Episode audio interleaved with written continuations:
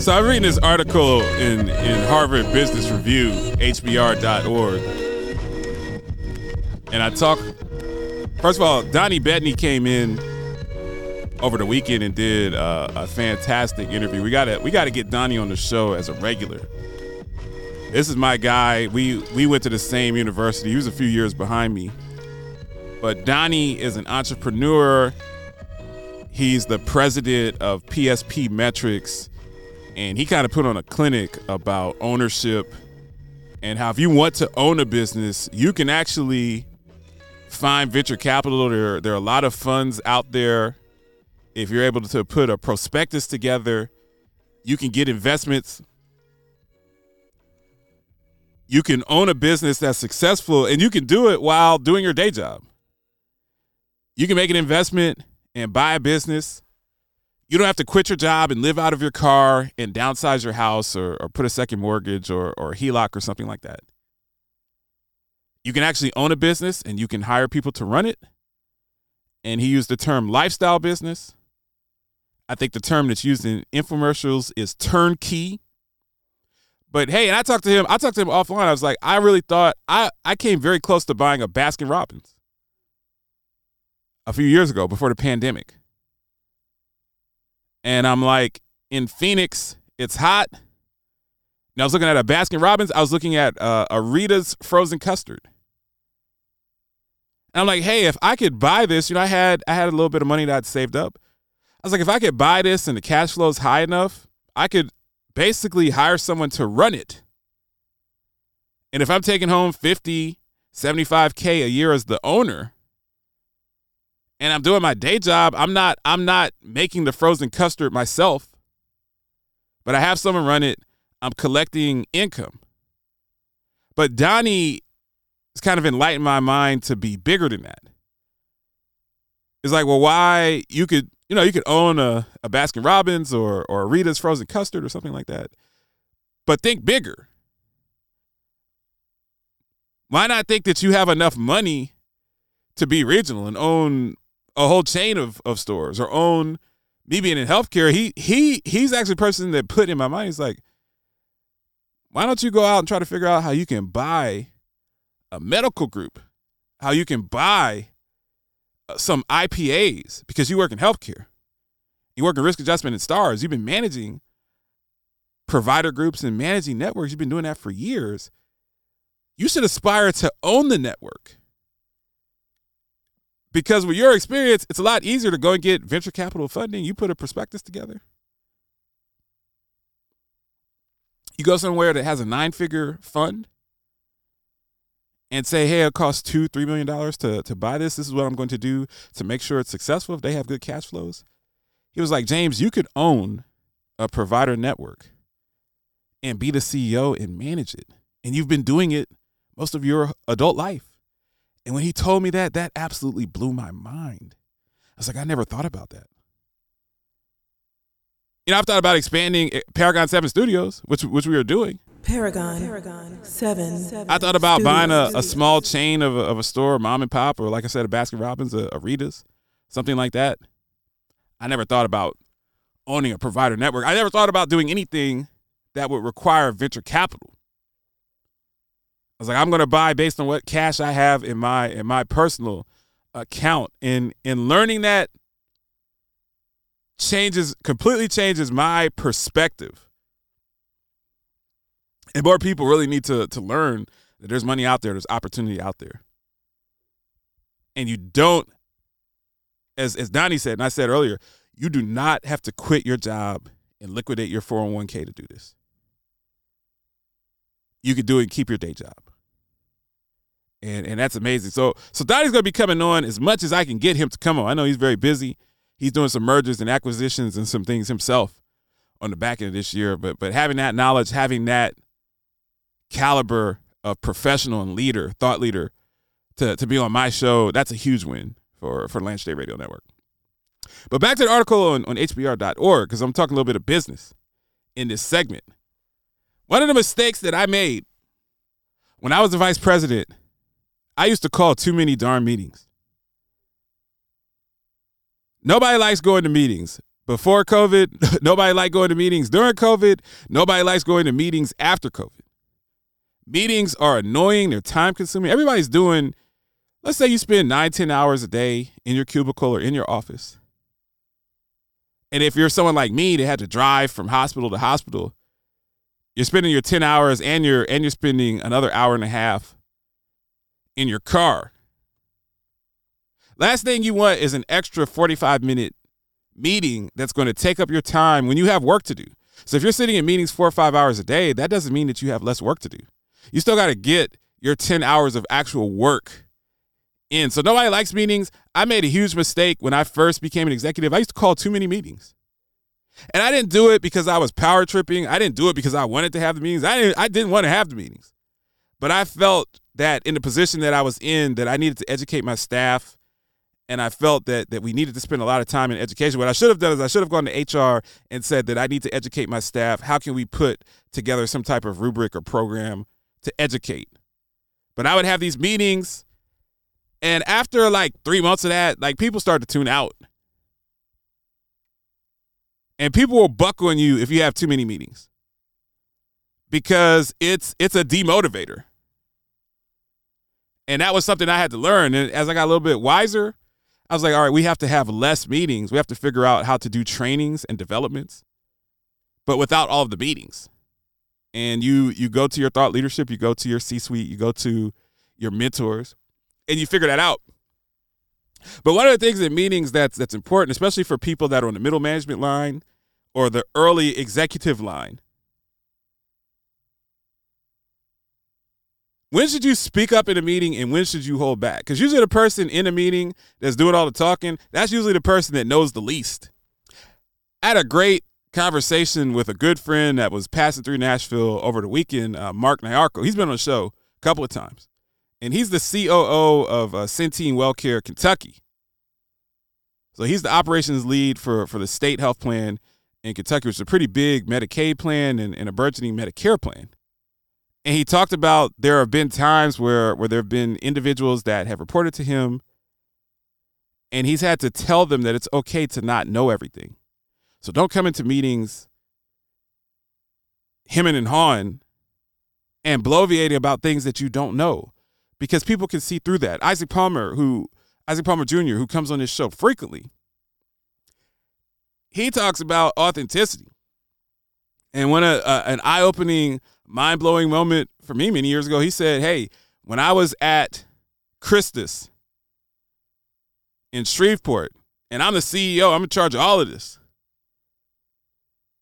But I was young, I was trying to emulate other leaders that had influenced me. He said, One of the sisters, one of the nuns pulled him aside and said, Hey, you got to be yourself, you got to be authentic. Because when you're not authentic and you're the leader, you're actually lying. You're a liar. If you don't show us who you really are, you're a liar. And you're not going to get anyone's respect. And you're not going to get anyone that wants to follow you into whatever strategic and tactical planning approaches you have for this organization as the CEO. And that always sat out with me. I was like, it takes a lot of a lot of cojones to say that to your boss, but it's true. Got to be authentic. And in meetings, people need to speak effectively, but you don't want to monopolize the time. You don't want to filibuster. You don't want to do those things because then you you lose respect. So here are some strategies per the Harvard Business Review.org. And the author is kind of speaking on some things that that she has observed over the years. Prepare a few bullets in advance. A senior executive that I work with was was deathly afraid of public speaking early in her career. A lot of people are. I'm not. I loved having the mic. I loved it too much. In order to overcome that fear, she challenged herself to speak up at every single meeting, but she prepared several comments and questions in advance. Her comments were, were clear and concise. This executive is now a role model within her organizations and considered one of the most confident, authentic speakers in her industry. Don't wait for inspiration to hit you in the meeting, prepare in advance. Another one pause and breathe to build your confidence. Speaking up in a meeting takes courage. You have the ability to affect the trajectory of the conversation, potentially guiding your client towards saying yes to a deal when your colleagues have taken the meeting off track, pausing and breathing. So, just that brief pause. If you're sitting in a meeting and you really want to be engaged, you want to be involved, like I said, especially if you're mid level management or you're a director, you want to engage in meetings because you want people to know that you're there and that you're paying attention and you're not playing solitaire on your laptop. Pausing and breathing helps center yourself and strengthens your voice so that when you do speak up, you speak with the full weight of your conviction. While you pause, ask yourself if one person in this room has the same question, am I willing to ask on behalf of that person? The answer should build your confidence. I love that segment because it's basically saying if you're speaking up in a meeting and you're putting in your two cents, so you're you're in the war room, you're in the boardroom. I reported to a board in, a, in, in my last position. I had to go in to the board of directors, and I had my five minute spiel to talk about risk adjustment and stars and, and the P and L and financial expectations. But if you're sitting in the rest of that meeting the network construct, other things within the panorama of those board meetings impacted my team. I usually would just sit there and be quiet when I was at the board meetings. So I ran my own meetings. I ran them into the ground and had to get better at running my own meetings and more lean and more efficient. But I wouldn't say anything at all at the at the big meeting because I didn't want any more attention drawn on me. I was just trying to do my job. I'm in there with the with the seven figure earners. But if you're going to ask a question and you're convicted, ask the question that's on behalf of other people within your organization. Don't ask for yourself, for your own personal gain. Ask for the gain of your team. Ask for the gain of your, your colleagues. And, and those are strategies for, for speaking up uh, effectively. It talks about times where you probably should shut up and just keep your mouth shut. I've been talking about the whole fiasco with Kyrie Irving and, and Kanye West. I've been kind of mocking that. Dave Chappelle. I'm just like, man, I'm gonna sit this one out. So my strategy is to to hold back because I don't feel and still don't feel that there's there's not a lot to gain about solving that that quandary. And there's a whole lot to lose if I say something really dumb or that inadvertently offends somebody. So it goes on to say this is when you should hold back. If you're only speaking to to try to show off. We've all had the experience of sitting in a meeting or on a conference call that runs late where everyone is trying to wrap up and someone is rambling about the topic the group had already moved on 30 minutes ago. Right before you speak up, ask yourself, am I speaking up just to show how much I know? And if so, is it better to let someone else talk or let the meeting run its natural course. Like I'm saying, I've been guilty of that. I had to get better. I still have to get better. Second one, if you're trying to empower others on your team, the author says, I had a pivotal moment in graduate school where I received feedback that I spoke up too much in class. Now I had I, I work with this guy, I won't name his name, and I was in, in grad school. This guy used to answer every single question it was almost like the the scripted TV shows that that had that had people in school, like Boy Meets World, or a different world, or even cartoons of The Simpsons, where you had the one the the one chubby kid that's the nerd. Just any, uh, or you had Lisa Lisa Simpson in any classroom situation. Just somebody that that always knows everything, that always wants to comment on everything. Everybody hates that person. They they, they hate their guts. And I, I went to grad school with a guy that that was like that, man. He he was an engineer. He was really, really smart. He was older than the rest of us, but he always it's almost like he wanted to teach the econ class. Like he wanted the professor to be like, hey, why don't you why don't you scooch on over and let me get a whack at the chalkboard. The article goes to say, a, a classmate said, you could become a crutch for others we can't wrestle with the question being asked because you jump in with the answer. Sometimes leadership is about letting others find their own solution. Wow. That's a that's a lot to unpack. And I've had to learn that. Giving others the opportunity to speak in a meeting is one of the most powerful ways we can build their leadership skills and raise their visibility, both internally and externally. And give clients, colleagues a more comprehensive sense of support from the whole team. And then last one, if your comment would be better left for a one-on-one conversation. Senior executives consistently offer feedback on their direct reports by saying they need to learn when to leave something to a one-on-one conversation. So many difficult conversations within an organization can be mitigated by talking privately to someone in person wherever possible, rather than addressing the issue in a group where the person will feel defensive. I used to have so many people on the director line, the, the management line, that didn't like each other, that felt the other person was juxtaposing themselves to move up within the organization at their expense. And I would always say, well, why don't why don't you go talk to him? Why don't you talk to her? There's a Starbucks downstairs. Why can't why can't you sit for 30 minutes and have coffee and really see where that person's coming from? And 10 times out of 10, when those meetings occurred, people realized that this individual isn't isn't as much of a threat as I thought they were. They're just doing their job. Their communication style is different and they were able to move forward. You are listening to the Lance J Radio Network.